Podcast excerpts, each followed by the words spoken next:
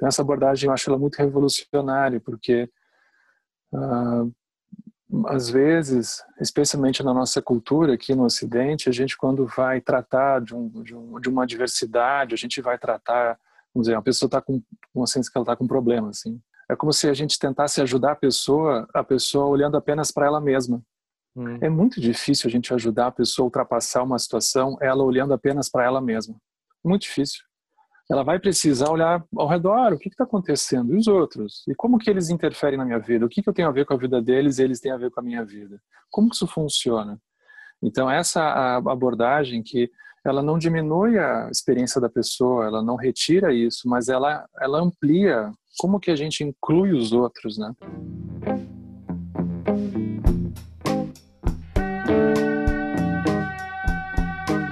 Seres de todos os reinos.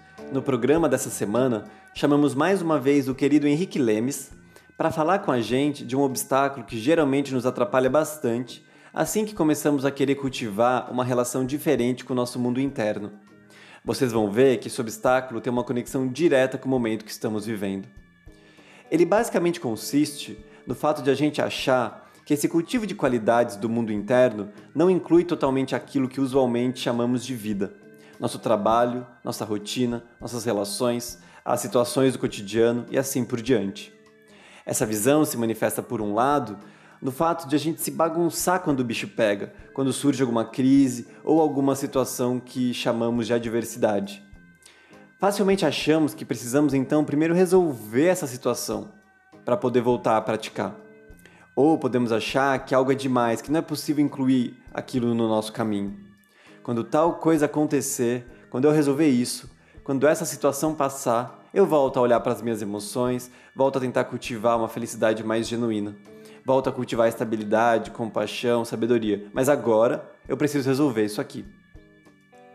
Por outro lado, também podemos deixar esse cultivo e qualquer prática de lado assim que as coisas parecerem andar um, pouco melhor. Podemos ter a sensação de que isso tudo não é tão necessário Vamos simplesmente seguindo aquilo que está agradável e pronto. Prática, caminho, que? Mas, se não praticamos quando estamos mal e não praticamos quando estamos bem, quando então vamos praticar? É exatamente nesse ponto que tocamos ao longo de toda a conversa com o Henrique, inspirados pelo texto Transformando Felicidade e Adversidade em Caminho Espiritual, do mestre budista Dodrupchen Jigme Tempenima. O texto parece realmente um manual para conseguirmos incluir qualquer coisa que aconteça no nosso trabalho com o nosso mundo interno.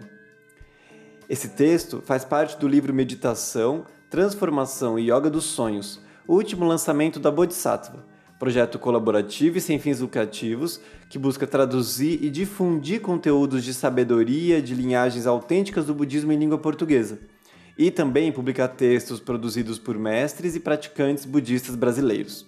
Vocês podem encontrar mais informações sobre esse livro e os outros projetos da Bodhisattva em bodhisattva.com.br e também no Instagram, arroba Revista Bodhisattva. O Henrique foi um dos tradutores do livro, assim como o próprio Lama Padmasanten, Jeanne Pili e Marcelo Nicolodi. Esperamos que vocês desfrutem muito da conversa, assim como nós desfrutamos, e que ela deixe lembretes para realmente aproveitarmos todos os momentos, sejam de adversidade ou felicidade, como parte do nosso caminho em busca de um bem-estar menos dependente, mais livre. Ah, como sempre, deixamos nosso profundo agradecimento aos generosos seres humanos que seguem nos apoiando por meio da campanha de financiamento coletivo. Caso você sinta que o projeto merece sua contribuição e tenha o desejo de participar dessa corrente, tá tudo explicado lá no apoia.se barra coemergência. É isso. Um bom programa.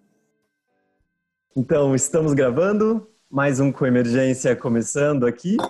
Primeiro apresentar quem está na nossa lavanderia virtual hoje. É eu, Guilherme Queda, é Daniel Cunha. Bom dia, Dani. Bom dia. Marcos Teles. Bom dia.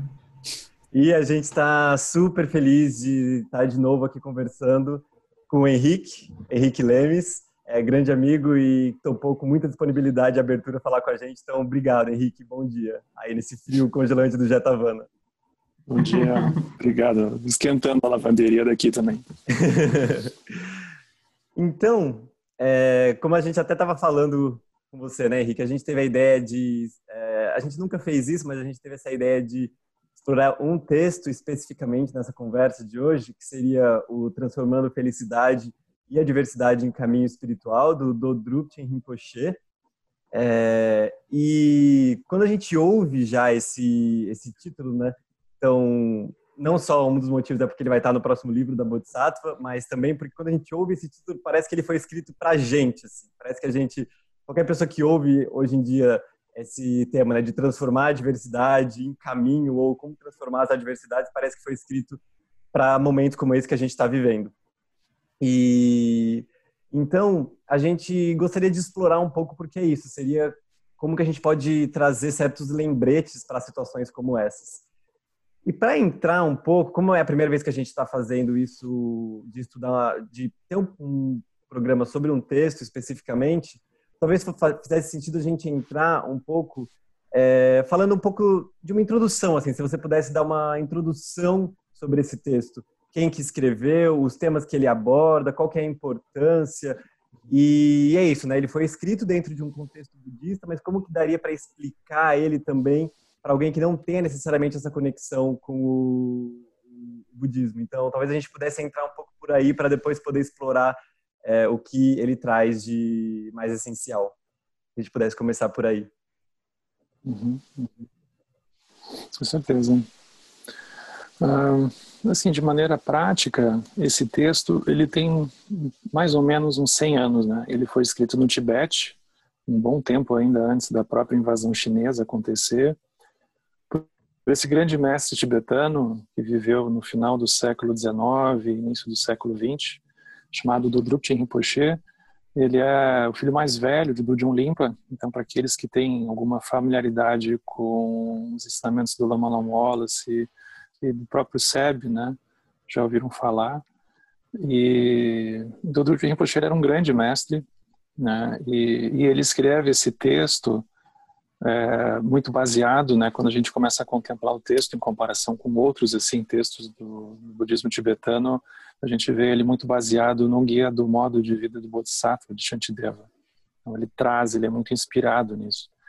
Mas, ao mesmo tempo, né, que ele parece ser uma coisa profundamente tibetana nesse sentido, ele na verdade ele trata de uma ele trata de questões básicas da própria existência humana ele trata de questões básicas do próprio viver como é que você lida com com, umas, com as condições de vida que inevitavelmente vão desaparecer num certo momento e a gente não tem controle sobre isso. Como é que você vive num mundo em que tudo morre, em que a separação é inevitável, em que os encontros terminam em desencontros e abundam circunstâncias desfavoráveis o tempo inteiro? Então tem uma um tom ao mesmo tempo como você diz, ele tem um tom quase profético, porque ele vai desenterrando essas essas questões que elas não são particulares de ninguém, de nenhuma cultura, de nenhum tempo histórico, né? Elas são elas fazem parte da própria vida como um todo, né? Então ele é rico em conselhos porque ele não está falando, é, ainda que o texto ele venha como que preservado, né, pela tradição budista, ele não é um texto budista, ele está falando, ele está dando conselhos sobre como que a gente pode é, olhar com mais profundidade para o que acontece na nossa vida. Então ele é um guia, né? Ele é um roteiro de contemplação maravilhoso para qualquer pessoa que está envolvida com a própria vida e de alguma forma está disposta a querer olhar com mais profundidade, aprender o que está acontecendo naquele momento, né? Ele vai nos provocar, né? Esse texto a como que a gente pode como é que a gente pode responder com inteligência, como é que a gente pode responder com habilidade para o que acontece na nossa vida. Então é como se ele nos desafiasse a, a, dar um passo a mais do que quando a gente descobre que as circunstâncias que do sofrimento elas são, em certo sentido, inevitáveis. Como que a gente pode fazer alguma coisa além de protestar, de reclamar?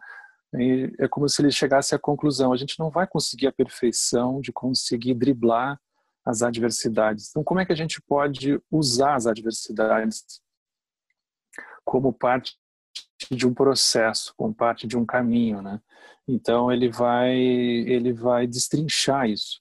Então quando a gente começa a fazer isso, a gente começa a descobrir que as circunstâncias que a gente chama de adversas, né, ou de desfavoráveis, elas são um espelho perfeito das nossas regiões de apego, das nossas regiões de, de intransigência, né, das expectativas que a gente tem.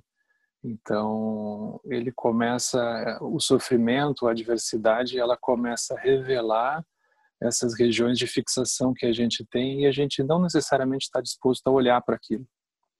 Então, esse nível de intransigência, ele começa então a girar a própria roda da experiência cíclica, da experiência da roda da vida, né, de, que vai acabar girando a própria insatisfação mas ele vai além disso, porque isso é como se fosse uma abordagem muito individual, assim, né? muito centrada na pessoa excessivamente. Então eu acho que um salto que ele dá, que é assim, necessário, ainda mais hoje em dia, é como que aos poucos desse processo a pessoa gera compaixão. Como é que o reconhecimento da dificuldade nela e essa descentralização, né? ela vê que aquilo está por todos os lados Aí como que ela expande, ela esparrama o olhar dela e aí ela consegue incluir todos os seres, ela consegue olhar para os seres não apenas dentro de um jogo que eles deveriam estar correspondendo à expectativa dela, mas ela consegue olhar os seres nos seres. Então ela começa a gerar compaixão, ela começa a ter uma energia que move ela por, um, por outros direcionamentos. Então ele vai aos poucos ele vai mostrando como que a gente pode também é, gerar compaixão a partir da própria diversidade. Né? Então, isso é o que vai produzir a própria liberação da pessoa. Né? Então, essa abordagem eu acho ela muito revolucionária, porque ah, às vezes, especialmente na nossa cultura aqui no Ocidente, a gente quando vai tratar de, um, de, um, de uma diversidade, a gente vai tratar, vamos dizer, uma pessoa está com uma ciência que ela está com um problema, assim é como se a gente às vezes olhasse, é como se a gente tentasse ajudar a pessoa, a pessoa olhando apenas para ela mesma. Hum. É muito difícil a gente ajudar a pessoa a ultrapassar uma situação, ela olhando apenas para ela mesma. Muito difícil. Ela vai precisar olhar ao redor, o que está acontecendo, e os outros, e como que eles interferem na minha vida, o que, que eu tenho a ver com a vida deles e eles têm a ver com a minha vida. Como que isso funciona? Então, essa abordagem que ela não diminui a experiência da pessoa, ela não retira isso, mas ela, ela amplia como que a gente inclui os outros, né? Então, nesse sentido, a compaixão ela é um processo terapêutico ao mesmo tempo que a gente pode ver nesse sentido, né? Nesse, nessa apresentação aqui, como ele traz. Uhum. E, e aí até também seria talvez interessante a gente porque é isso, do, do, modo como você fala, é, é, muito conectado com a nossa própria experiência, né? Então, uh, talvez valesse a pena também a gente só se, é, voltar, antes a gente entrar no, nos conselhos, que é isso, a estrutura do texto é, é, é perfeita, assim, em termos desses conselhos, como você está falando. Mas também tem um outro ponto que é o próprio título, né? Que a gente, é isso, transformando a diversidade e felicidade em caminho espiritual. E para a gente geralmente pode ter algumas visões um pouco estereotipadas sobre o que seria caminho espiritual, o que seria espiritualidade. A gente poderia achar que isso está dentro de, alguma, de algum viés religioso é, necessariamente, mas como que a gente poderia entender essa visão de caminho espiritual para que faça sentido depois a gente aprofundar nos conselhos de um modo não necessariamente religioso também? Uhum. Essa pergunta é muito boa, sabe? Porque, por exemplo, dentro do Tibete não havia uma uma palavra que a gente poderia designar alguém como budista, por exemplo. Hum. Ele não tinha uma palavra para diferenciar alguém que era budista de alguém que não era. E não que aquilo fosse uma coisa uníssona, né? Mas o que havia, eu não lembro a palavra, o Alan Wallace que comenta sobre isso. Mas havia uma, havia uma, uma palavra que ela, a tradução para o inglês significa insider. Então era basicamente isso. A pessoa ela era alguém que olhava para dentro. Mas essa era a definição deles, né? Então, a definição nossa já é assim, religião, espiritualidade, tem um esoterismo, mas isso é uma questão nossa, não é uma questão deles. Eu acho isso muito interessante. Outro dia eu estava vendo uma entrevista com o Daniel Munduruku, essa liderança indígena, né? Muito interessante aquilo, porque a, a, o jornalista perguntava para ele assim: você como índio munduruku, o que que você alguma coisa? Aí ele diz: alto lá, eu sou munduruku. índio é por sua conta. Eu achei aquilo muito legal, porque ele é munduruku, esse negócio de índio é a gente que inventou, né? Então essa essa distinção ela é muito interessante porque quando a gente começa a falar espiritualidade, religião, aí é fácil a gente, na verdade, ter um rótulo provavelmente um pouco estreito, estereotipado, e aí a gente, o que acaba acontecendo é que ele mina a possibilidade da gente olhar com profundidade o que que o outro realmente está querendo dizer, o que que ele é, talvez, né? Então, eu acho que essa questão é muito rica da gente olhar, né? Agora, eu fiquei pensando também, né, um exemplo prático assim para a gente olhar o que, que significa o caminho, né? O que que, que que é essa história, né? Aí eu fiquei pensando, me lembrei que essa semana eu, eu vi no Twitter uma uma pessoa colocou uma uma coisa que aparentemente não tem nada a ver com o assunto, mas a gente vai chegar lá, né? Ela no meio da quarentena, ela colocou uma como se fosse uma descrição assim que é estágios progressivos de um relacionamento. Eu achei aquilo sensacional. São três etapas, né? A primeira etapa é quando a pessoa, a gente olha para outra pessoa, daí a gente diz assim: eu gosto de você. Essa é a etapa um. A etapa dois é assim: eu amo você. A etapa três ela já escreveu com caps lock, caixa alta, né? Por que, que você respira tão alto? Essa etapa 3, né? Eu achei sensacional isso, né? É mais para um ambiente de quarentena. Eu achei sensacional. Porque o que, que é o caminho? O que, que é esse negócio? É a pessoa se dar conta que como que o outro mudou em tão pouco tempo sem que ele necessariamente o olhe assim e ele tenha mudado realmente. Então, caminho, essa dimensão, ela significa a gente percebendo que as coisas mudam, não porque necessariamente elas mudam, mas porque a gente muda. E a gente não suspeita. Então, a gente tem essas regiões, é um ponto cego nosso, né? E a gente não suspeita que porque a gente muda, o que a gente vê muda. Eu achei esse exemplo ótimo para pensar sobre isso, né? Então, quando a gente olha essa noção do caminho, né, ou mesmo na, na visão tradicional do Lojong, significa que não tem nada que a gente se depare que a gente não vá poder, de alguma forma, incluir como algo que a gente possa contemplar a gente mesmo naquilo que a gente está vendo. Então, quando a gente começa, a gente tem uma visão super ingênua, né? Que é do tipo assim, bom, se eu me livrar disso, aí eu melhoro, minha vida melhora. Mas a pessoa deveria se fazer a pergunta assim: mas quanto tempo eu vou levar para que essa sensação de que eu preciso me livrar disso para minha vida melhorar, ela vai surgir de novo depois que enfim fizer isso? é uma questão de tempo, uhum. porque é, é sempre uma experiência circular. Então a pessoa vai girar, girar, girar, puf, cai de novo ali. É como uma engrenagem. Se a pessoa não observar, óbvio, né? Aí ela faz um movimento, ela gira, gira, gira, gira, gira, puf, cai de novo. Então isso é experiência cíclica. Então, quando a pessoa começa a se dar conta disso, ela vai se dando conta de que uh, ela, ela, aí no budismo se diz, né, quando a pessoa olha para a realidade, ela vê a mente dela nas coisas também, ela não vê apenas as coisas. Então, o caminho ele é como se fosse um um, como se fosse uma peregrinação, no certo sentido, uma exploração que começa a surgir da pessoa conseguir olhar com mais profundidade para o que está acontecendo, sem uma ingenuidade de que aquilo está acontecendo apenas da pele para fora, ela se vê dentro, né? Então existe essas descrições tradicionais, né, dentro das tradições mesmo, como o budismo, que eles nos ajudam a olhar para as coisas com mais profundidade e aí a gente se reconhecer nelas. Então a gente consegue se tornar um pouco mais amplo para poder lidar com elas melhor, né? A ideia por base é essa, né? Como que a gente faz isso? Porque num certo sentido a gente não consegue quando a gente percebe isso, a gente se dá conta que a gente não consegue devolver aquela diversidade. Uhum. A gente não consegue devolver ela porque tem um componente interno da diversidade. E a pessoa não consegue devolver a mente dela, ela vai precisar iluminar a mente. mas ela não vai conseguir devolver a adversidade, nem a condição, mesmo que ela julgue favorável, ela não consegue devolver aquilo completamente. Tem um componente interno. Então, como que a pessoa se dá conta disso? O se dá conta é o caminho. Como que tu faz? As instruções nos ajudam a trilhar justamente esse esse percurso, né? Uhum. Isso me lembra muito daquela de uma de uma fala que eu não vou ter agora é, de memória, mas da própria Elizabeth Matiz Nangel, ela fala que é como se a gente não fosse não fosse possível a gente escapar da vida.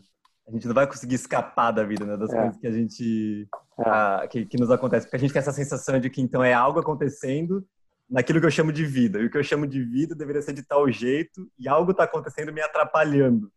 Mas aquela própria experiência, como o Alan Wallace mesmo fala, né? Ele, ele, ele no, no, retiro em que ele estudou isso, esse texto especificamente, ele falou essa palavra, né?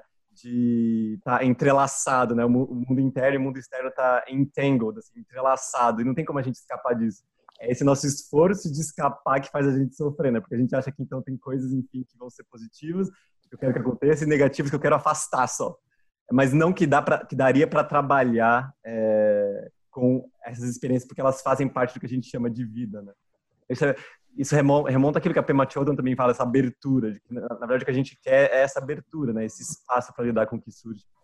E é difícil falar sobre isso, porque, por exemplo, se a pessoa ela está como se fosse em carne viva, né? Diante de uma, uma relação, alguma circunstância da vida, é muito difícil. É como se fosse até agressivo Uhum. Naquele momento, tu colocar isso para a pessoa. Uhum. Então, isso faz parte do que a gente chama de meios hábeis. Não é o momento, talvez. Porque, por exemplo, a pessoa, ou a pessoa, por exemplo, ela está acelerada, né? Ela está dentro de alguma coisa intensa em que ela está girando, arranjando os dentes, assim, já para agarrar. Aí a gente chega para a pessoa e diz: Olha, espera um pouquinho, você já parou para pensar que isso talvez não seja isso tudo? Você talvez esteja exagerando um pouco a realidade?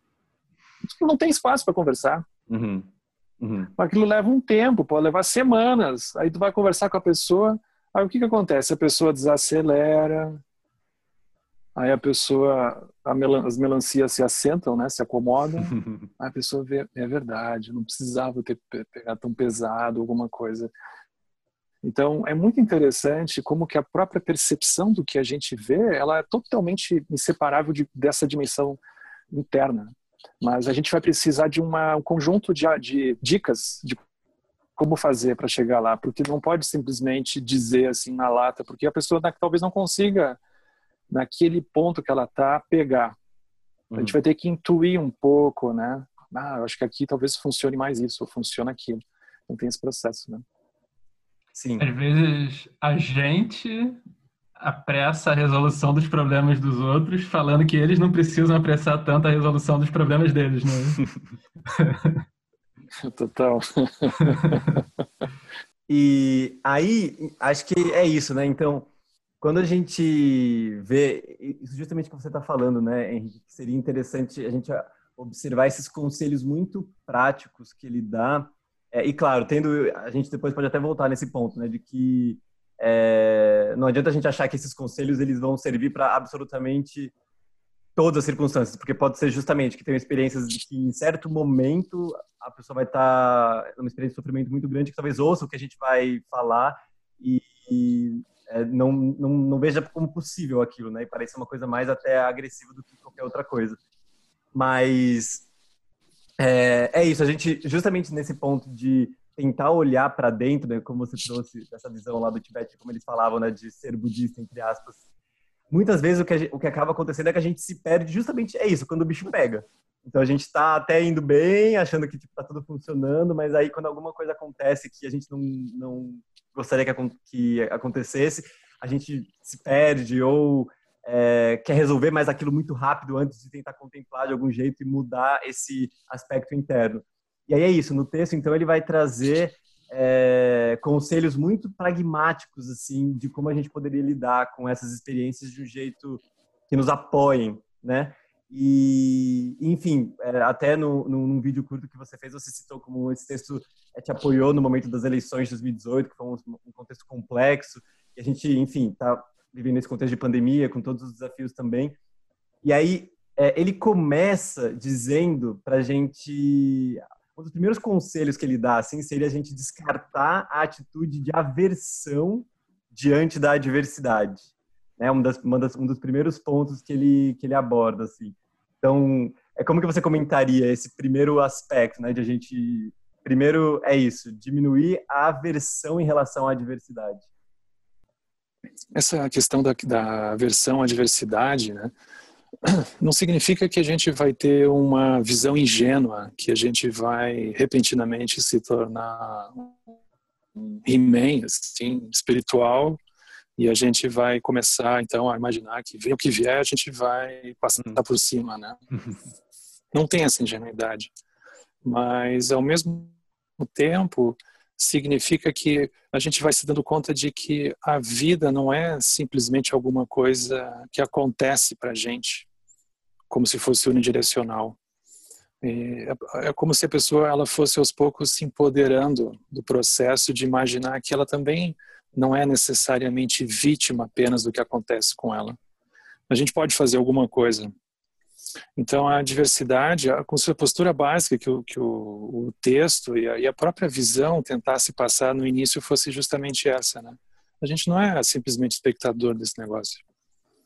E outra, aí começam a surgir, quando a pessoa começa a se permitir olhar isso, ela vai se dando conta de outras coisas, ela vai, ela vai percebendo que aquilo que ela chama de adversidade não é simplesmente o imprevisto, como se fosse uma, uma gripe.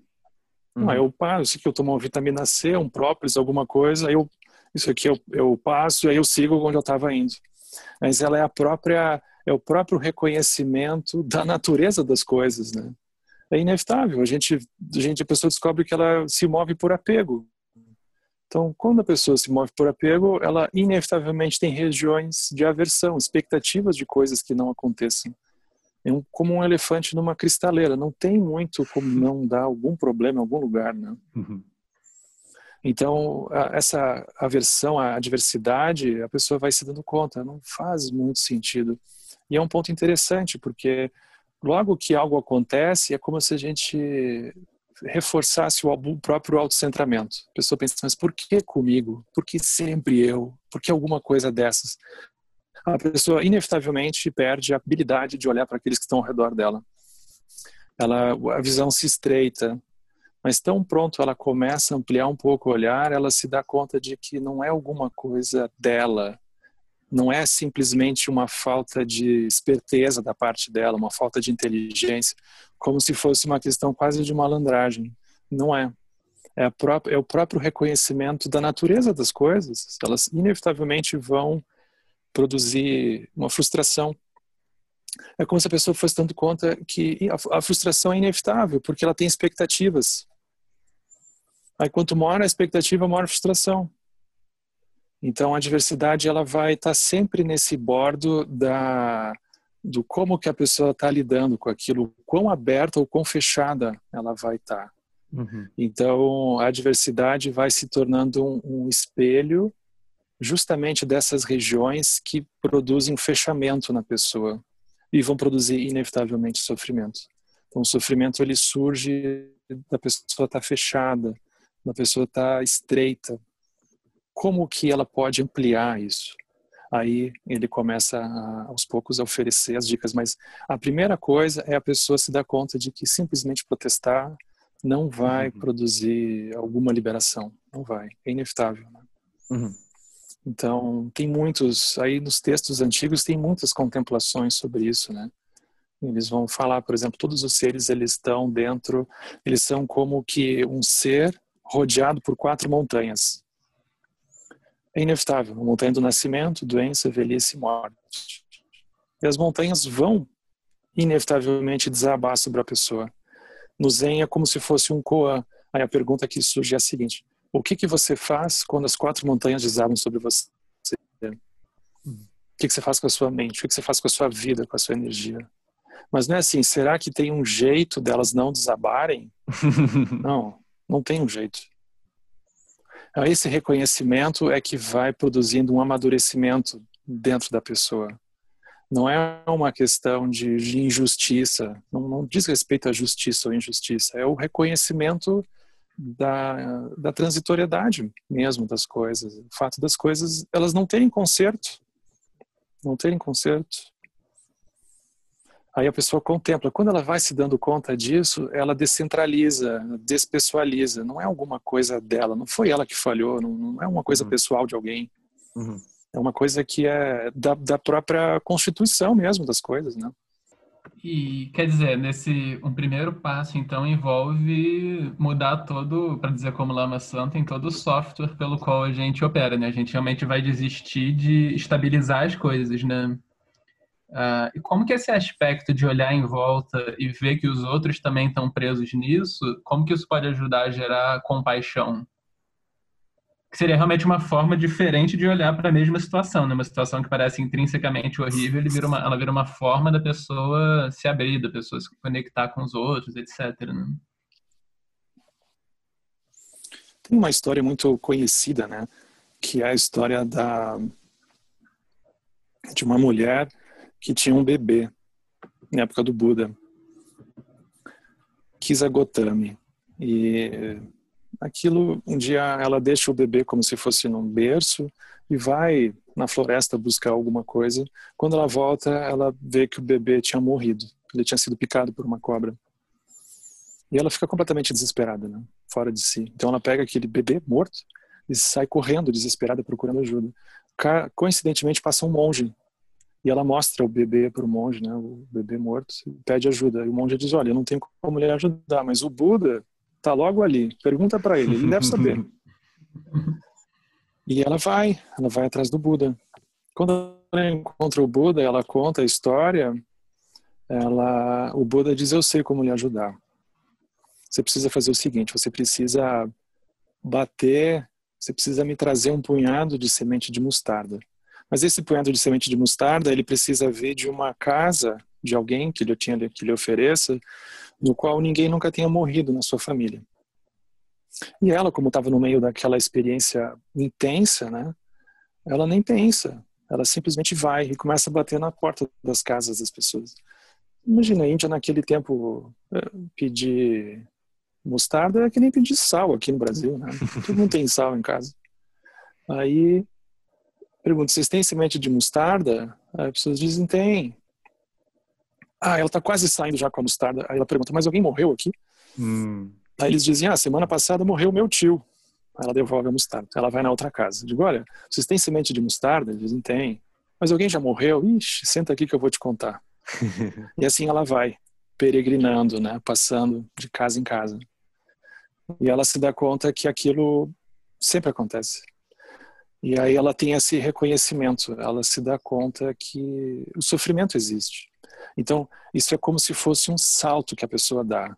Eu estou sofrendo, o sofrimento existe. O sofrimento existe. Esse é o ponto. Não diz respeito a alguém. Então, isso é o que vai produzir a compaixão. A pessoa vai se dando conta que, no fundo, não é que as pessoas elas sejam essencialmente más, elas também não são essencialmente santas. As pessoas estão confusas. Essa é a verdade. Então, esse é o reconhecimento que começa a amadurecer dentro da pessoa. Então, ela se dá conta dessa dimensão mais profunda. E aí, Kisa Gotami se torna uma praticante e atinge a liberação e vida. Né? Hum. ela se torna um Buda nesse sentido. Mas isso vem desse processo dela reconhecer essa condição, não diz respeito a alguém. Esse grande mestre Zen, Shurun Suzuki, perguntam para ele uma vez, né? Mas por que tem tanto sofrimento no mundo? Aí ele diz: no reason, não tem razão, não tem uma razão para isso. Não tem um fazedor, não tem uma explicação que tu possa culpar alguém. Não é assim. É a maneira como a gente se relaciona com as coisas. Então é mais, o buraco é mais embaixo. A pessoa começa a se dar conta disso. O buraco é mais embaixo. Então isso começa é como uma água que começa a umedecer a aridez interna que o sofrimento pode produzir. Né? Aquilo começa a umedecer. Né? Só para não deixar uma ponta solta é, com, com isso que a gente está trazendo, é, pensando em uma pergunta que pode surgir a partir daí, é de que quando a gente faz essa contemplação e percebe que, o, que as coisas não têm conserto, né? É, que isso também não significa necessariamente uma resignação com uma situação muito difícil ou de muito sofrimento, né? É, Henrique, por exemplo, o exemplo que você deu é, no vídeo da Bodhisattva sobre a situação política do país e tudo isso. É, não significa uma visão nihilista de que, bom, as coisas estão ruins e elas são ruins e paciência e, e é isso aí. Mas é, teria que haver uma espécie de conciliação entre, entre as visões, né? De que talvez é, seja possível interferir, mas cuidando das nossas expectativas em relação a isso, o quanto que a gente pode esperar disso. A gente precisa assim. passar com a, com a, achar uma semente de mostarda em alguma casa em que o tio não circule fake news no WhatsApp, né? Total. Por exemplo, quando eu me motivei a traduzir esse texto, né, na época, que era nesse, justamente nesse intervalo das eleições, né, 2018. Aquilo foi uma experiência muito surreal para mim, porque eu não estava no Brasil quando a coisa estourou. Eu, a gente, eu fui com um grupo, né, para a Índia em agosto daquele ano. Então, em agosto, quando a gente viajou, aquela coisa estava mais ou menos mais ou menos normal, vamos dizer assim, né? Aquilo já estava um pouco estranho, né? Com certeza, porque já tinha rolado impeachment e tudo mais, né? Mas é como se naquele momento não tinha muita ideia, né, que a coisa poderia tomar o tamanho que acabou tomando. E aí, como eu, a gente estava com um grupo lá na, na Índia, é, a gente não acompanhou muito por causa do fuso horário, e tinha as viagens, e tinha os ensinamentos da Dalai Lama, é tudo que a gente fez, a peregrinação, não tinha muito tempo, né. Volta e meia a gente viu alguma notícia aqui ali, mas não tinha uma real noção, né. Não era todo lugar que tinha internet, por exemplo. E a gente voltou foi bem uma semana depois do primeiro turno. E aquilo foi completamente surreal, chegar aqui e ver o estado das coisas naquele momento, né? Então aquilo foi muito marcante, porque não, como que aquela pessoa que às vezes morava com a gente, mora com a gente, de repente começa a falar as coisas que ela acaba falando.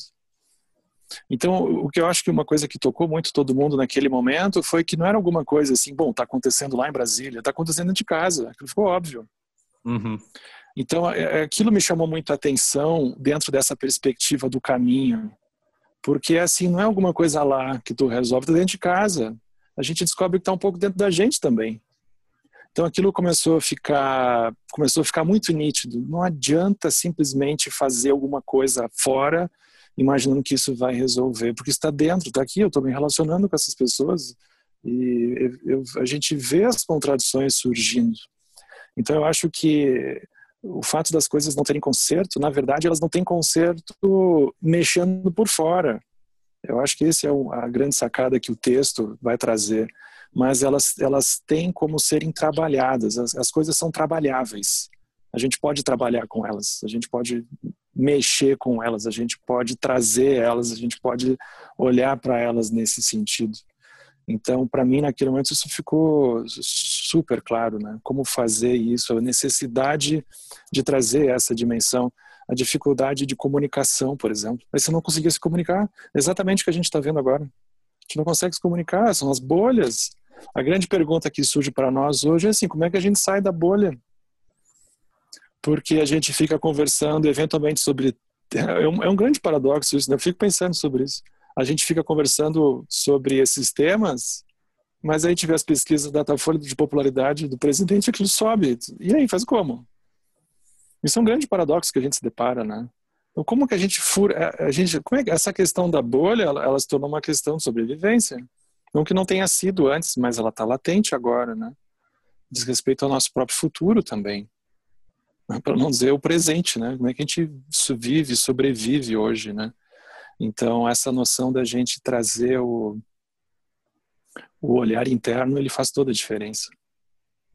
Só para fazer um paralelo, que não tem nada a ver com o texto, mas eu acho que tem um, um pouco disso, né, que é, é, eu fico lembrando, né, porque como eu vim das ciências sociais, né, eu sempre fico lembrando algumas coisas e lendo, né, e, e Marx, que não tem nada a ver com o Drupal Rinpoche, mas ele disse umas coisas interessantes, e ele disse uma coisa interessante, né, ele disse é, o capitalismo moderno ele funciona colonizando a imaginação do que, que a gente considera possível.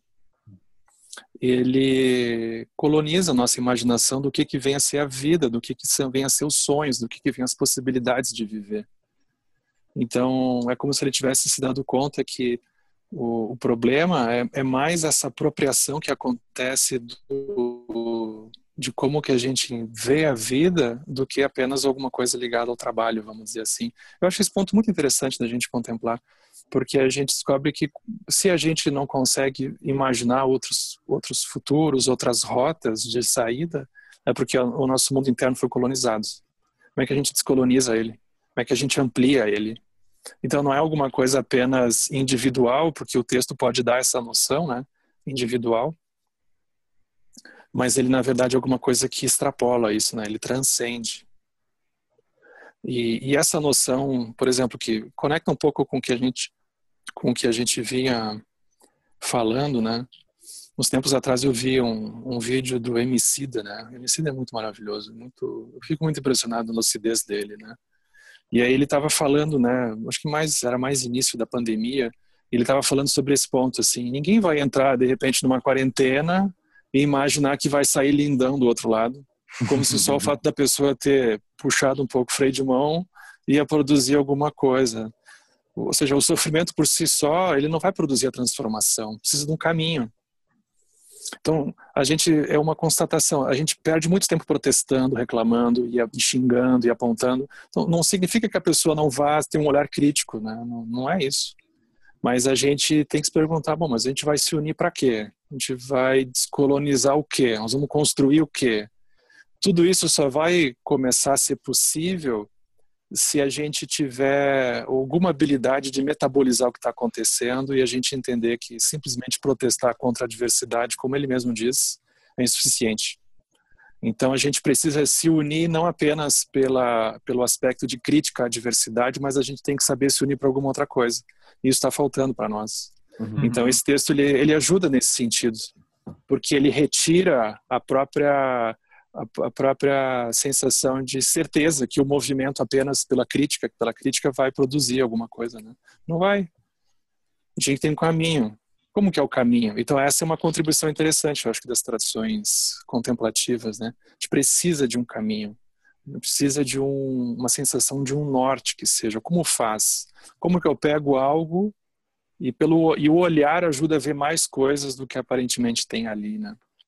Nessa história que você contou do Buda, Henrique, uma coisa interessante é que ele não, ele não simplesmente dá um ensinamento para essa mãe, né? Ele não diz, olha, mas existe morte, existe impermanência, assim. Uhum.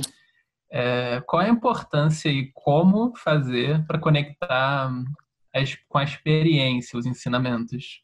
Porque o que, ela, o que, o que foi realmente transformador para ela foi isso, né? Foi ver em primeira pessoa e não apenas receber uma teoria geral, né? É que a pessoa vai ter que contemplar, que é uma coisa que a gente faz pouco, na verdade. Sim. Eu lembro, agora está fazendo agosto, né? Está fazendo mais ou menos um ano que o Dzogchen Pompo Rinpoche veio ao Brasil, né? Um mestre budista. E na época ele disse uma coisa que me chamou muita atenção. Ele disse: as pessoas elas não avançam não porque elas não meditam apenas, não meditam necessariamente, mas porque elas não contemplam. Eu achei aquilo muito revelador, né? Então, não é que necessariamente está faltando almofada para as pessoas, talvez esteja mesmo, né? Ele não tirou a importância disso, mas ele colocou essa ênfase, a gente não contempla. Então, isso é o que vai produzir realmente a transformação.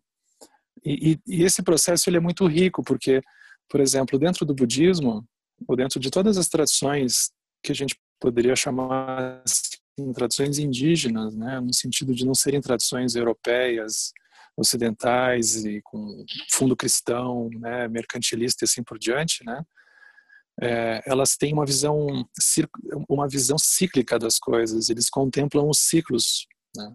Os ciclos das coisas são o terreno do exemplo deles. Então eles olham para as estações do ano, eles olham para as transformações que acontecem e eles veem aquilo dentro de uma coisa mais ampla, cíclica, né? E é como se aqui a, nossa, quando a gente olha para esses ensinamentos, a gente olha para essas tradições, a gente não percebe que a gente tem um olhar como se fosse linear. a gente imagina as coisas um pouco em linha reta. Eu saio daqui, chego, faço isso, chego lá. Como se fosse uma equação que tu resolvesse nesse sentido. Então a própria a própria estrutura interna que a gente tem de se envolver com as coisas, ela tem um fundo linear, vamos dizer assim, que a gente imagina que faz isso, faz aquilo, chego lá e acabou, me aposento, não tem mais o que me preocupar. Como se, eu, como se houvesse essa possibilidade. Mas a gente sempre vai seguir existindo de alguma forma no universo. Né? Shuni Suzuki dizia isso. Então é muito interessante, porque o contemplar significa assim, a pessoa contempla mas não tem necessariamente um, uma, um ponto de, de chegada nisso. A pessoa contempla, depois ela contempla de novo. Então ela olha aquilo de um lugar menos tenso, menos uh, com menos expectativa, com menos controle. E ela vai vendo aquilo acontecendo nela, acontecendo nos outros. Quando a pessoa começa o caminho, por exemplo, seja da meditação, o que for, é muito provável que a experiência interna dela principal, onde ela coloca mais energia, talvez seja num aspecto da pessoa não reagir às coisas. Então o mundo se move, mas eu não me movo. Eu não preciso reagir, eu não preciso responder. A pessoa passa muito tempo gerando uma estrutura interna, só que aquilo é o início do processo. Ela precisa daquilo para poder contemplar um pouco melhor, mas aquilo não é o fim. Então aquilo ajuda a pessoa a olhar de novo e olha de novo. Então cada pequena coisa ela vai olhando e vai vendo o caminho, ela vai vendo a mente dela, ela vai tendo um manancial de exemplos que vai surgindo para ela. Isso que a gente precisa fazer. Não é alguma coisa que se encerra, que a gente tem a expectativa de um dia terminar, porque também não tem um começo necessariamente. Esse, esse lugar que a gente vai se aproximando, né? É, e isso se conecta muito com, bom, a gente trazendo isso que a gente está é, conversando aqui de adversidade, de como reagir, de como ter uma mudança de atitude em relação a adversidades. Eu, eu lembro que é, no livro Quatro é, Incomensuráveis, né, do, do Alan Wallace, ele trouxe isso de um jeito que, enfim, é como todos os professores e professoras falam, mas que ficou explícito numa frase que ele tinha dito que é uma coisa muito experiencial de a gente ver, por exemplo, é, nessas contemplações de gerar exemplo para nós mesmos sobre tudo que a gente está falando, esses modos usuais que a gente reage, né? igual você falou, de, de, protestar, ou de só criticar, ou de ter essa aversão, se a gente realmente olha e gera exemplo para a gente, a gente vê o quanto que isso realmente nos atrapalha. Tipo, a gente consegue ter uma experiência em primeira pessoa de como essa, essa reação nos atrapalha. No sentido de, de ter um fechamento, criar uma tensãozinha, é que a gente justamente nunca, nunca para para fazer isso. Aí você está trazendo esses elementos, né? Dessa importância de um, um primeiro não reagir, mas para depois poder gerar esses exemplos de como na nossa própria experiência, isso acho que teria que ficar funda é muito é, nunca a gente vai poder reforçar isso o suficiente, né? Disso ficar vivo na experiência em primeira pessoa do que, que contribui para essa visão de um bem-estar menos dependente, né? Mais livre, basicamente é o que a gente quer. Então é isso que o Alan Wallace trouxe. Enfim, ele tá sempre, eles estão sempre falando disso, né? Mas ele trouxe isso numa frase falando sobre bondade amorosa, se eu não me engano que era como que essa postura que não era de bondade amorosa, na verdade, na nossa própria experiência em primeira pessoa, gera obstáculo, porque gera fechamento, gera tensão, gera frustração. E, e só para a gente é, também não deixar o, de tocar de alguns pontos assim essenciais do, desses conselhos que o texto oferece para a gente, então a gente falou né, desse primeiro ponto de não gerar essa aversão, de usar as experiências para fazer surgir compaixão, que seria um outro eixo. E ele traz alguns outros também, né? De, por exemplo, como a gente cultiva uma mente de renúncia, que se diz, né? Dentro do, dos ensinamentos budistas, e alguns outros é, em relação a dissipar a arrogância e, e, assim por diante. Então, não sei se você gostaria de comentar algum outro, Henrique, desses conselhos que para você mais te apoiaram no momento que você entrou em contato com esse texto? Ou atualmente você acha que seria interessante de a gente abordar também? Eu acho que tem um ponto, esses todos são ótimos, né? Tem um ponto que me chama muito a atenção, que é a ansiedade. Porque aquilo me pareceu completamente profético, né? Porque a gente imagina, uhum. ele está falando isso dentro de um contexto tibetano, que era um contexto. Bom, enfim, por que, que eles teriam ansiedade no Tibete se eles não tinham internet, se eles não tinham é, indústrias, assim, eles não tinham, não era uma, uma vida acelerada que a gente poderia imaginar, né? Uma vida que teria talvez uma, uma transitoriedade tão grande quanto a nossa agora, né? Eu acho que qualquer desses terapeutas assim que a gente vê agora abundando aqui no Ocidente, eles morriam de fome no Tibete, porque não, não era o caso naquele momento, né? Não era uma profissão que que talvez funcionasse tanto. Mas eu acho que, por exemplo, essa noção da ansiedade eu acho muito interessante como ele traz, né? Porque a ansiedade ela retira, é, ela introduz uma aceleração na pessoa. Eu acho isso muito interessante contemplar, né?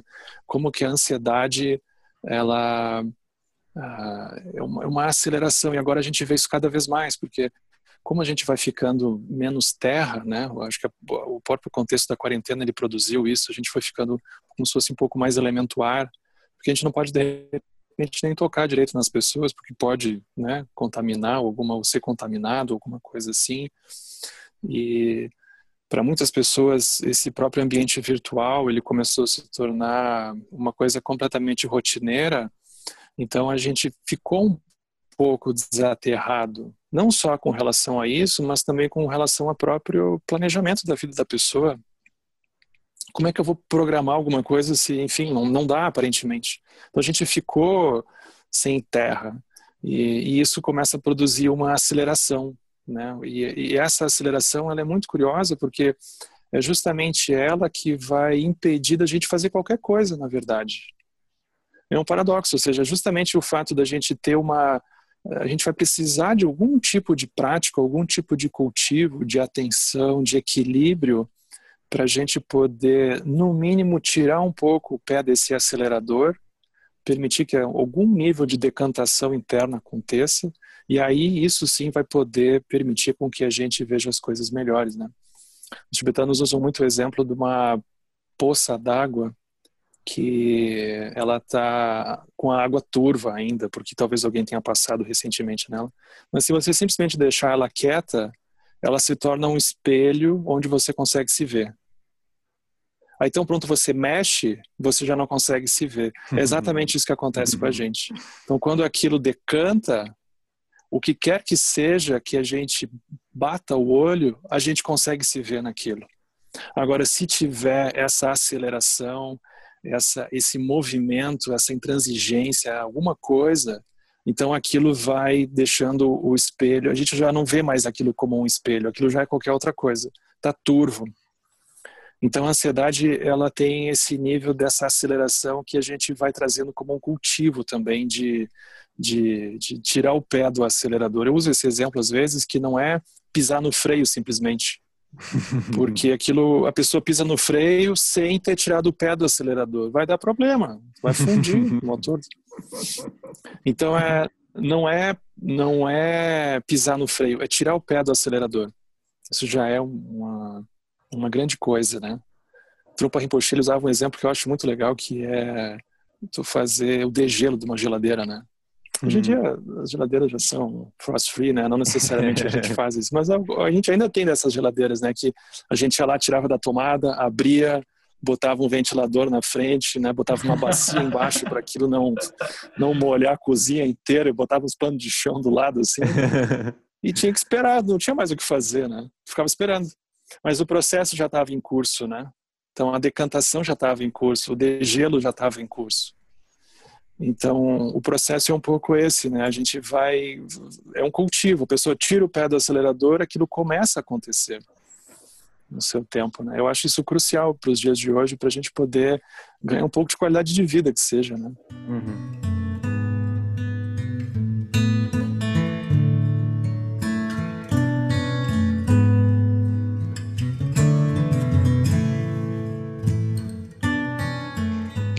Aproveitar o final dessa fala para dar uma pausa.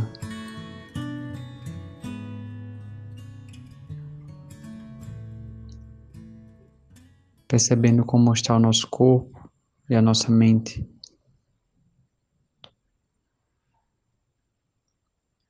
Se está agitado calmo. Tenso ou relaxado.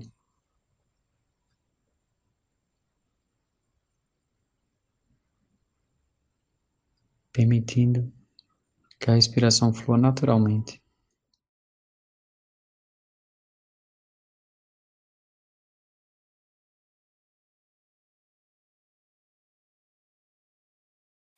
E Henrique, você, quando você estava falando da, de algumas coisas que a gente pode contemplar, uma que você falou é que as pessoas não são essencialmente mais.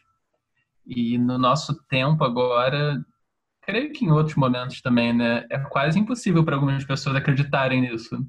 Então, quando a gente vê maldades acontecendo muito extremas, parece que é um pouco uma visão meio poliana, assim, vamos fingir que a pessoa tem um lado bom, alguma coisa assim.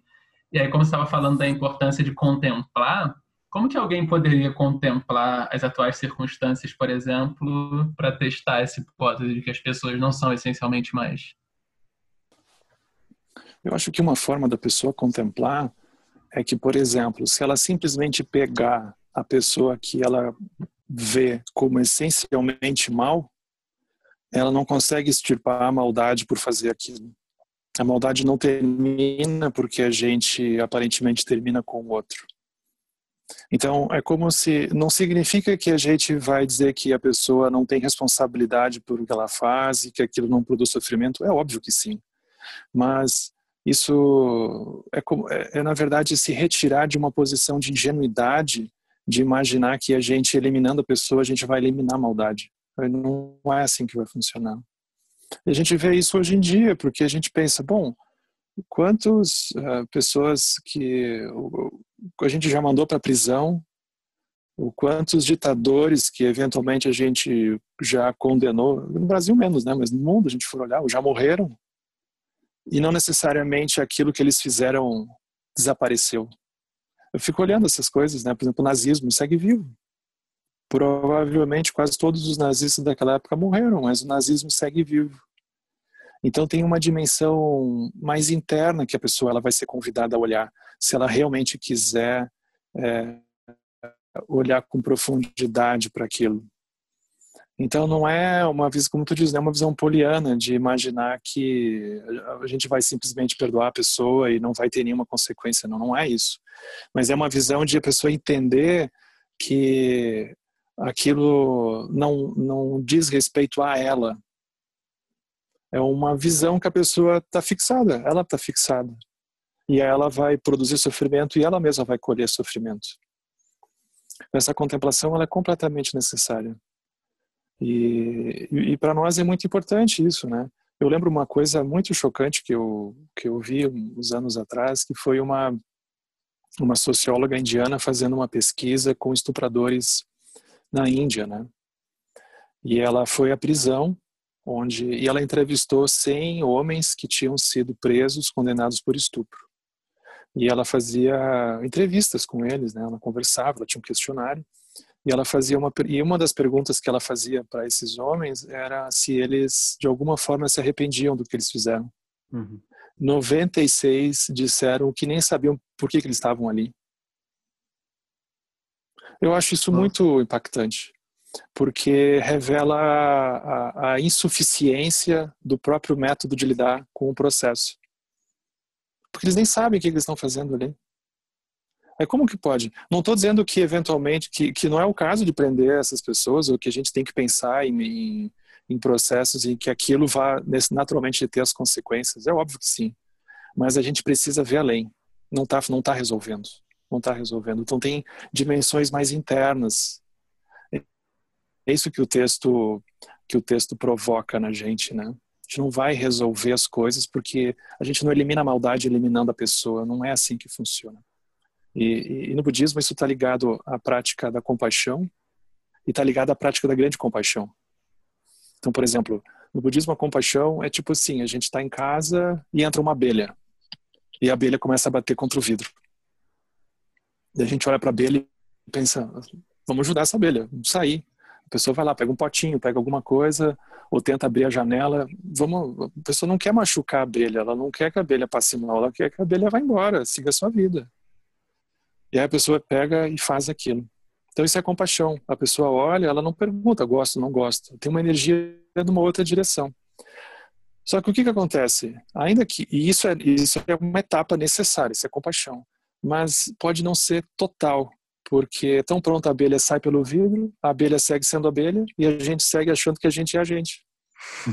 tem uma tem uma camada da realidade que ela como se não se alterasse. Então, a grande compaixão, ela vai ela vai cutucar a pessoa, ela vai começar a fritar um pouco a pessoa, que ela vai ter que olhar mais a fundo. Então ela vai em direção à própria iluminação, à própria liberação. E aí essa noção começa a ficar mais, mais evidente para a pessoa, né? Esses fatores que coletivamente produzem fascistas ou pessoas que estupram são fatores que podem ser eliminados. Eles podem ser iluminados. Hum.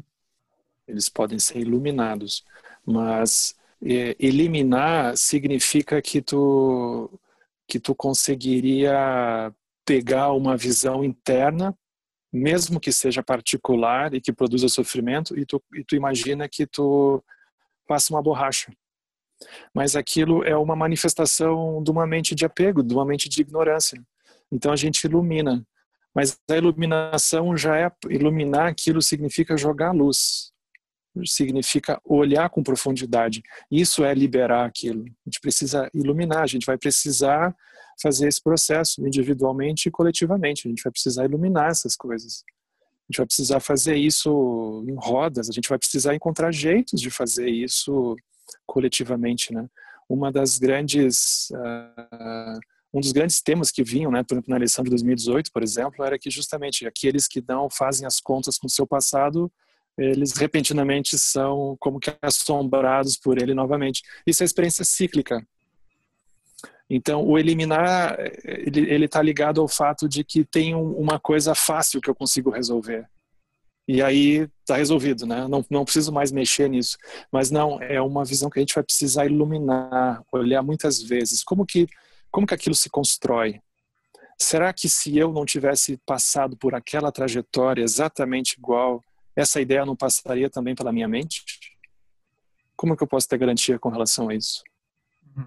Então, é uma noção da pessoa iluminar algo que não é dela. É algo que surge na dependência de circunstâncias. Como é que a gente ilumina isso? Uhum. E acho que isso dá uma ponte assim perfeita para a gente abordar um outro tema que o texto traz, porque assim a gente até agora é, passou mais por essa visão de como mudar, ter uma mudança um pouco de atitude. Mas acho que agora nessa sua fala, Henrique, você, você entrou um pouco já nesse aspecto de talvez assim, se a gente nomeia algo congelado e fixo, ou como adversidade, ou como algo é, sólido, digamos assim, parece que não é trabalhável. Mas se a gente entende como surgindo por diferentes causas e condições, por uma interdependência que a gente quase não consegue explicar, sempre vai ter algo a ser feito porque aquilo não está nunca consolidado do jeito que a gente imagina, que é uma outra sugestão que ele dá no texto de como que a gente olha para as adversidades a partir dessa visão de sabedoria, na verdade. Então, como que você comentaria esse aspecto dele? Que não é uma mudança de atitude, mas agora é uma mudança de visão, na verdade. É, o texto ele começa, ele tem uma o próprio mestre que escreve o texto, né? Ele invoca Tinezig no início aquilo é como se ele estivesse invocando quase o papel de um terapeuta budista, né? Então, ele, ele se coloca, é um pouco como se ele colocasse um pouco nesse lugar, né? Ele se propõe a ouvir e a oferecer um passo a passo. Então, ele não está, isso dentro do budismo, que a gente chama de Chenezig, é essa manifestação de compaixão, né? Ele ouve os sons do mundo, né? Aquele que ouve os sons do mundo. Ele tem mil braços na palma de cada mão, tem mil olhos ele está olhando para os seres, ele tem essa energia. Então ele se coloca nesse lugar, por quê? Porque se fosse Manjushri, que é um outro aspecto fundamental né, dentro da, do budismo, né, como se fosse uma forma antropomórfica de falar sobre isso, aquilo seria uma coisa mais seca, assim, né, como o próprio Sutra do Coração coloca. Forma é vazio, vazio é forma. Ele não vai alisar, ele não vai amaciar, ele vai dizer forma é vazio, entendeu? Aquilo é um pouco, um pouco analista de Bagé, né? O método do joelhaço. Chegue. Manjushri, né? Analista de Bagé, uma preparação de Manjushri. Mas se a pessoa está com problemas, é porque ela não está conseguindo. Naquele momento, alcançar esse método. A pessoa diz: Não, eu preciso de alguma coisa, eu preciso falar, eu preciso ser ouvido, eu preciso de alguma coisa. Aí surge Tennessee. Mas é como se isso fosse é, é, a antessala dessa notícia, vamos dizer hum. assim. É como a pessoa que está na antessala do médico e aí o, tá, o médico tem uma grande notícia para dar para a pessoa, mas ela não está preparada ainda, ela não tem estrutura. Você se acalme um pouco. Então eles vêm, dão um chazinho para a pessoa, oferecem um lugar confortável, dão uma coisa para a pessoa comer. A pessoa vai se vai se reequilibrando, né? Ela, a cara dela melhora. Ela pensa, oh, acho que eu estou bem, acho que nem vou precisar ir lá ver ele, acho que eu já estou melhor, já estou me sentindo bem. Só que isso é insuficiente, porque a pessoa não tem garantia nenhuma que ela vai dobrar a esquina e aquilo não vai acontecer de novo. Então começa a surgir essa abordagem que convida a pessoa a olhar com profundidade para as coisas. Então isso é essa etapa de sabedoria que a gente chama, né? E aí tem muitas formas de trazer isso, né? Uma forma que eu acho muito interessante, que também eu acho muito conectada para os dias de hoje, né? Que são as instruções do Buda no Satipatthana Sutra, no Anapanasati Sutra, que são textos ligados ao caminho da meditação, mas eles também têm uma visão que leva ao desenvolvimento da lucidez desse aspecto de sabedoria. Porque, por exemplo, o Buda diz assim: contemple o corpo como um corpo. Mas a gente nunca faz isso. Uhum. Porque a gente olha para o corpo, a gente já diz: ah, eu gostei. Não, esse eu não gostei. e tá doendo um pouco. Ah, eu acho que eu preciso emagrecer. Eu acho que esse meu penteado aqui não deu. Eu acho que eu preciso fazer a barba. Eu acho que a gente nunca olha as coisas nelas mesmas. A gente olha e a gente tem uma agenda. E a agenda é o filtro que a gente utiliza para lidar com as coisas. Aí o Buda diz: olha sensações como sensações. Mas a gente não faz isso. A gente tem uma sensação e a gente inevitavelmente se funde com ela e a gente diz: eu sou isso, que o sentido da minha vida agora é seguir essa sensação, não importa o que aconteça. Vamos em frente. É como se quando uma sensação boa surgisse, ela tirasse toda a defesa da gente, porque ela é boa. Não precisa ter uma explicação. Ela é boa. É como se isso bastasse. e se a sensação é ruim, também tira toda a defesa da pessoa, porque é ruim. Quem é que quer alguma coisa ruim? Ninguém quer. Então é um assunto encerrado, não tem que conversar. então essa visão é que é o início que ele tenta trabalhar na pessoa, mas aí ele vai mostrando para a pessoa, você não está olhando com profundidade. Você tem uma agenda interna que você só sabe que é uma agenda binária. Ou você gosta ou você não gosta. Você não tem nenhuma outra ideia sobre as coisas. Então ele convida a pessoa a olhar aos poucos, né? Como que a gente pode olhar para as coisas nelas mesmas? E a gente não olha, a gente não olha para nada. A gente não olha para os outros neles mesmos. A gente olha, mas essa pessoa está atrasada. Não foi isso que eu tinha combinado com ela. Essa uhum. pessoa tinha dito que ia me entregar tal coisa. A gente nunca olha para a pessoa nela mesma. Então, sabedoria é como se fosse essa qualidade que a gente começa a, a cultivar de olhar para as coisas nelas mesmas. E a gente vai se surpreendendo. Então, a liberação ela vai vindo disso como que a gente pode olhar para as coisas nelas mesmas. Hum, maravilhoso. E até você trouxe um, um outro gancho, assim, é, tentando puxar para seguir um pouco e não deixar uma ponta solta do texto, porque ele é perfeito nele mesmo. Então, uma outra coisa que, que, que assim, a gente está falando de, de adversidades, né? E aí você falou de, de, experiências boas, como elas às vezes bastam, e é isso. E aí, uma coisa que também o Alan Wallace fala, e ele falou nesse retiro em que ele explorou esse texto, foi um pouco nessa linha, né? De a gente, se a gente não consegue cultivar essas qualidades, ou como você mesmo disse, de desacelerar quando as coisas estão mal, quando as coisas estão bem, a gente também perde tempo muitas vezes, porque é, a gente só segue aquilo que acontece e pronto. Então, para trazer esse aspecto também, assim, de a gente lembrar da importância de, mesmo quando a gente acha que as coisas estão andando bem, como que a gente não perde tempo? o que a gente poderia observar para não perder tempo quando as situações estão ditas agradáveis e que a gente consideraria agradável? Como que a gente poderia olhar para elas? Essa pergunta é boa, porque o texto, ele, é, o texto original, ele tem uma frase de um mestre, eu não me lembro agora exatamente qual é o nome do mestre, mas ela diz que ah, as pessoas ah, elas conseguem lidar com uma quantidade grande de sofrimento, mas com uma quantidade muito pequena de felicidade. No sentido de que a pessoa quando é como se aquilo só fizesse sentido para ela quando a pessoa está com a corda no pescoço. Claro, quando está bem. Mas se a coleira solta, a corda solta, exato. Para quê? Uhum. Aí a pessoa desaparece. Uhum. Por isso que ele diz que as pessoas só conseguem lidar com uma quantidade pequena de felicidade. Porque uhum. a pessoa esquece da vida, né? Justamente porque aquilo é muito bom. Se a gente for, por exemplo, olhar para uma pessoa que está com alguma fixação com drogas, por exemplo, a pessoa vai dizer que ela até queria sair, mas o problema é que a droga é muito boa. E é mesmo.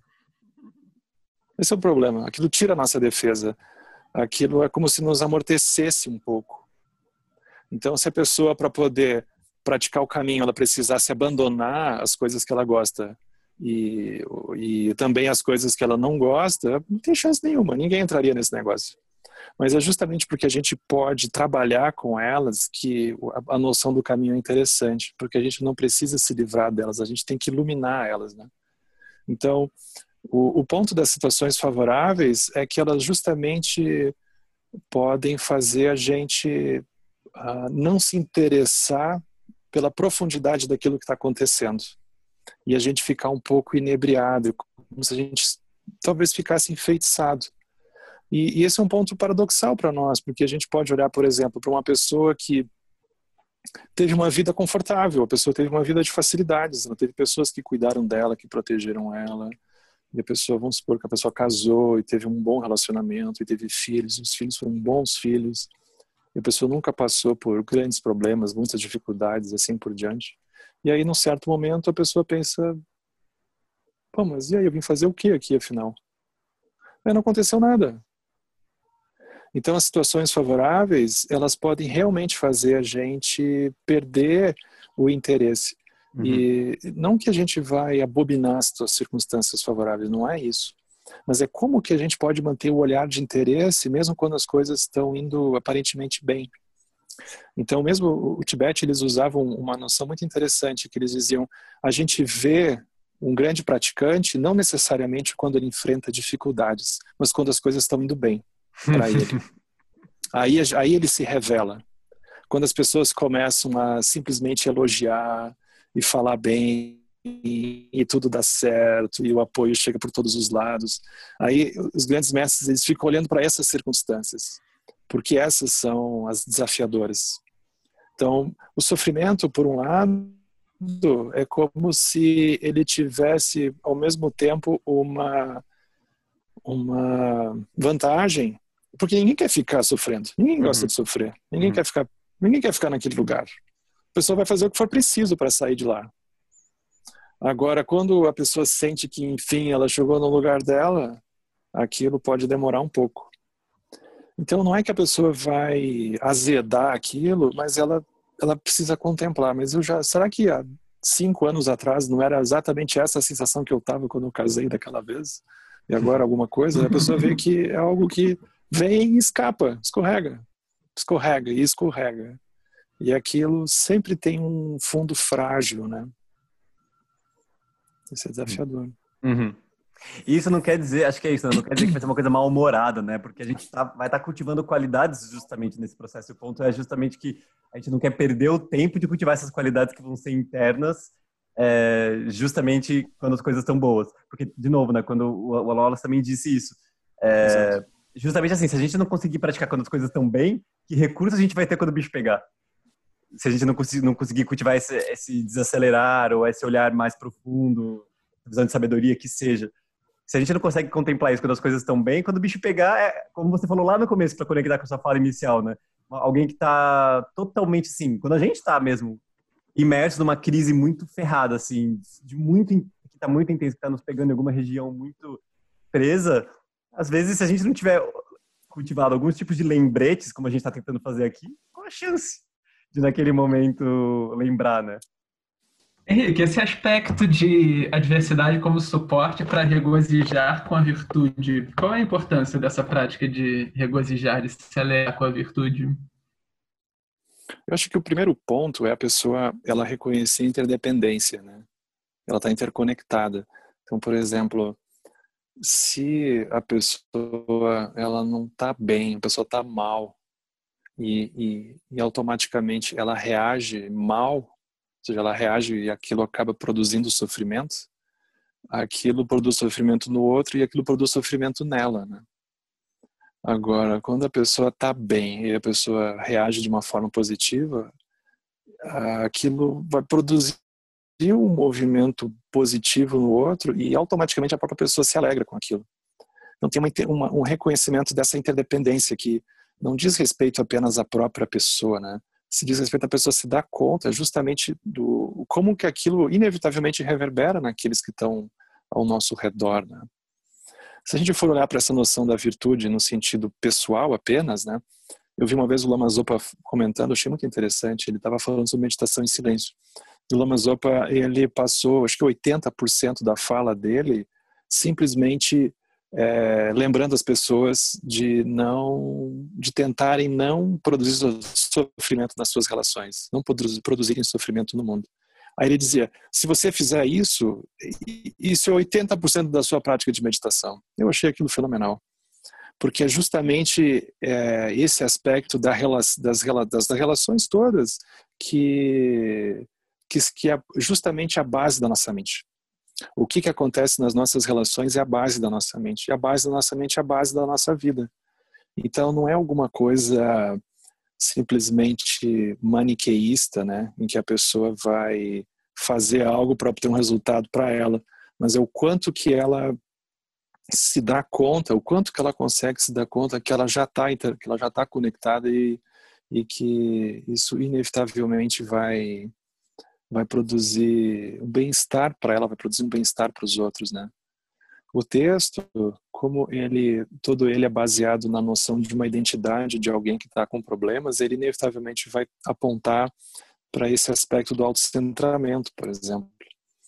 Então ele vai como que apontar assim, quanto mais autocentrada a pessoa tiver, ou seja, mais preocupada apenas consigo mesma a pessoa tiver, inevitavelmente maior vai ser o próprio sofrimento da pessoa naquele momento. E aí o quão amplo for a visão da pessoa, quanto mais ampla for a visão, inevitavelmente menor o nível de tensão que a pessoa coloca. E isso para nós, dentro de uma noção de um caminho, é muito importante, porque é como se a gente às vezes colocasse, por exemplo, voltando para o campo da meditação, por exemplo, a gente às vezes coloca ênfase demais numa sensação de encontrar uma precisão de um método.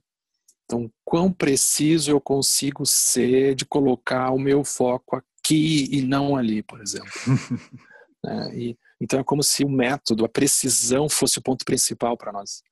Mas o, o Sua Santidade Karmapa, o atual, o 17º Karmapa, ele tem uma frase muito bonita, né? Que ele diz que a atitude básica da pessoa com relação ao processo da meditação, ela é muito mais importante do que a precisão que a pessoa coloca no próprio método porque é o ambiente que a pessoa se sente existindo naquele momento, é a paisagem, a própria motivação.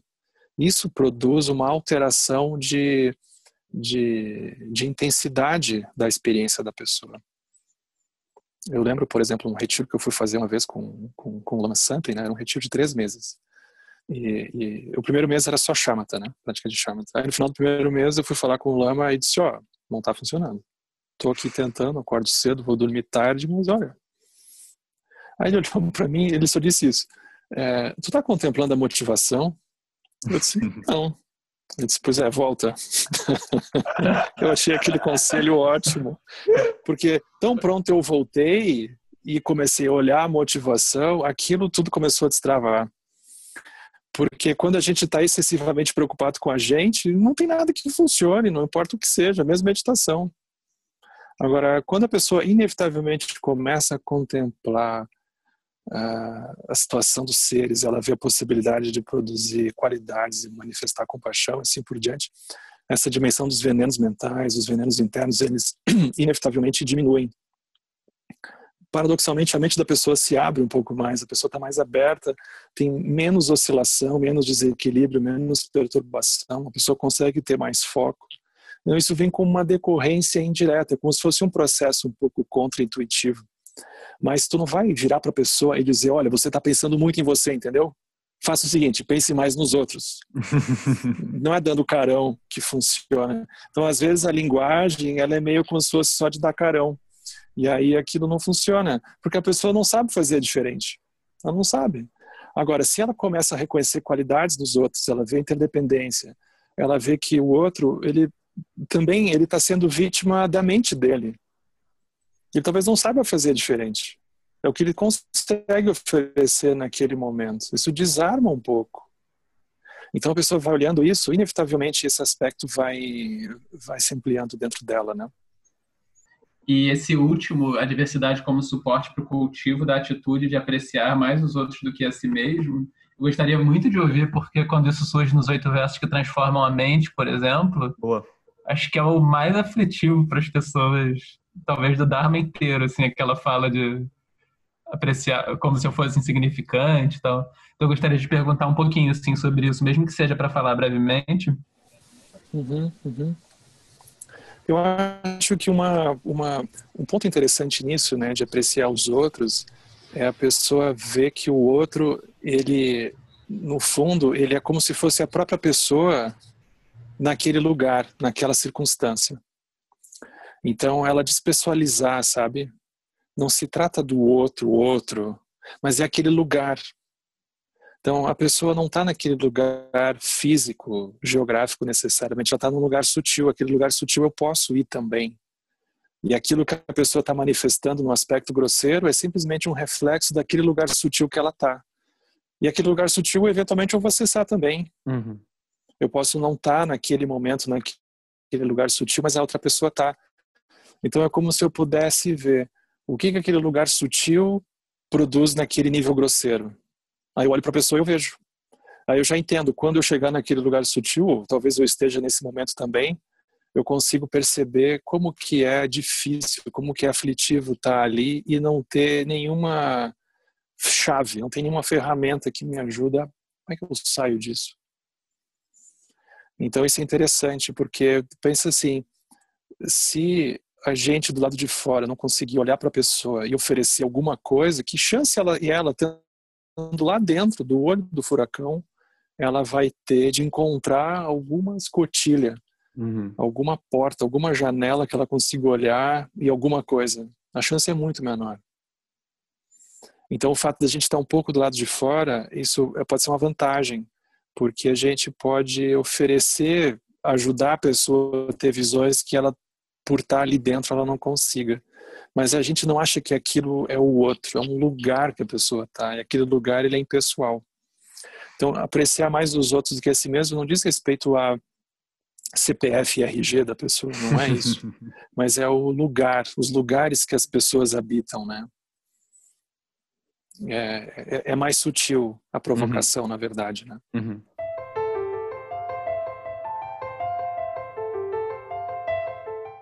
Um dos aspectos que o Alan Wallace sempre fala, né, que até das palavras que geralmente são traduzidas como é, meditação, essa ideia de familiarização, de cultivo, e o próprio aspecto de mindfulness, mindfulness que seria de manter em mente, de lembrete. Então, a partir desse, da, da, sua própria contemplação desse texto, assim, se você pudesse alguma chave que para você brilha assim no momento de quando é, olha, você olha para alguma diversidade ou para alguma situação difícil, é, é, alguma, alguma chave que para você te ajuda que você pudesse deixar assim como um lembrete também para para gente, para quem está ouvindo, acho que seria um, uma conclusão bem legal assim, do, dessa conversa. Tem algo para você que surge mais evidente? Uhum. Eu acho que mais do que uma, na verdade, né? Por exemplo, a primeira coisa que o texto me ajuda, né? Me ajudou e segue me ajudando, porque é um texto que eu sigo olhando, é, a pessoa, eu me dar conta de que aquilo não é alguma coisa só comigo, não é uma coisa assim do Henrique, uma coisa minha. E, e ele ajuda também um pouco a despessoalizar essa noção às vezes ingênua que a gente tem do karma, do tipo, bom, eu estou pagando meus pecados porque eu devo ter aprontado, e aprontei mesmo, eu acho, em algum momento, e agora, bom, paciência, vou esperar isso. Essa visão, ela existe, ela é muito interessante, mas ela é insuficiente para nós aqui na nossa cultura, a gente vai dizer, bom, mas isso não me ajuda muito. Então, mas ele ajuda no sentido de que a gente olha e a gente reconhece a interdependência no sentido interno. Ou seja, no sentido interno, a gente é muito mais parecido do que a gente imagina. Então essa despessoalização que ele oferece, eu acho isso crucial, assim. E óbvio, isso está ligado a pessoa não botar toda a sua energia em simplesmente protestar e assim por diante, mas a pessoa pegar aquela energia e fazer e direcionar ela de um outro jeito. Eu acho que esse ponto ele ele realmente assim ajuda muito, né? Agora é como se esse texto ele fosse também uma emanação de Prajna Paramita ao mesmo tempo, que ele é da compaixão, ele é de Prajna Paramita, porque o que que acontece? Quando as coisas começam a desmoronar na nossa frente, é como se, ao mesmo tempo que há o sofrimento, que na verdade o sofrimento aqui é apego, né?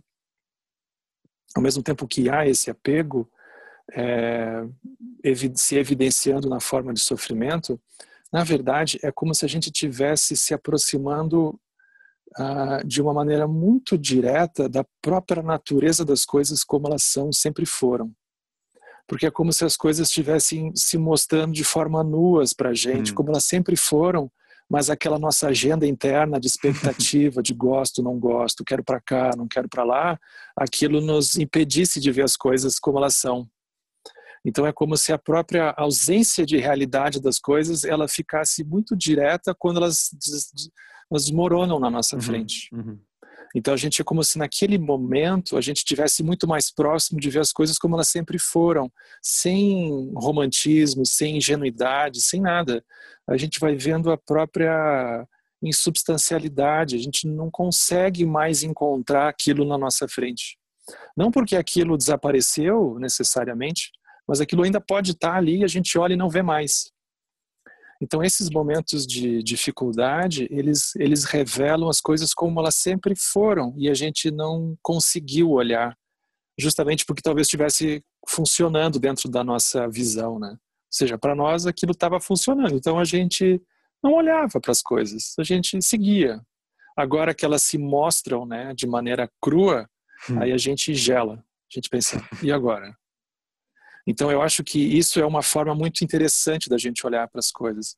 E aí a gente se pergunta, aí eu vou no budismo surge essa expressão transmigração. Bom, mas eu vou transmigrar?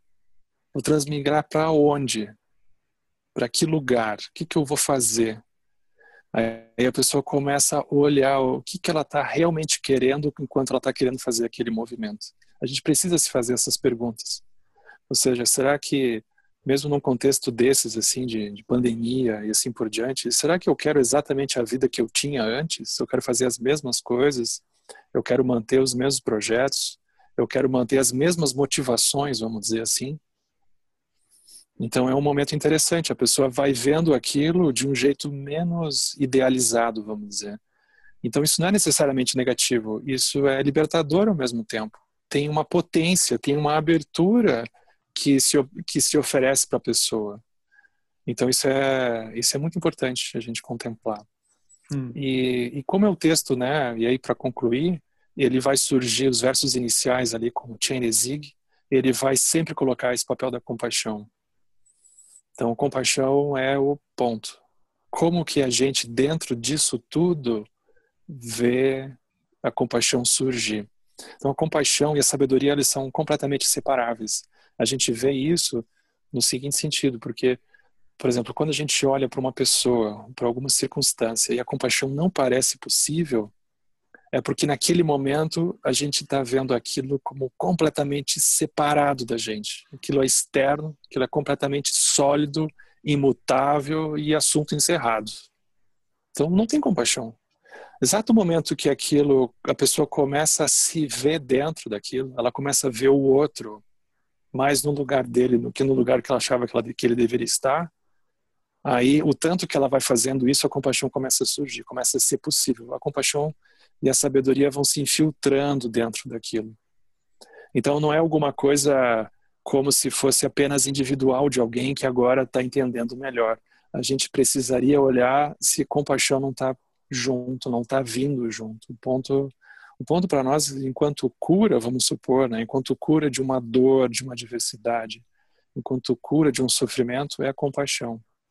A cura vai vir disso, né? ah, maravilhoso. Muito obrigado. Não, a gente agradece muito, assim, Henrique, de verdade, toda essa disponibilidade tão rápida, assim, enfim, toda a conversa hoje maravilhosa. Valeu. Muito obrigado, Henrique. Valeu mesmo, Henrique, brigadão. Valeu, galera. Poxa, obrigado a vocês. Cara, o trabalho de vocês está muito legal. O Intercer está muito legal também, tenho acompanhado. Aí, Marcos. Cara, é necessário fazer isso. a gente vai acessando pessoas que não veiam pela porta, uma porta convencional, vamos dizer, né? Eu acho muito legal isso. Ah, que ótimo, então. Nos vemos em 15 dias, se a impermanência permitir.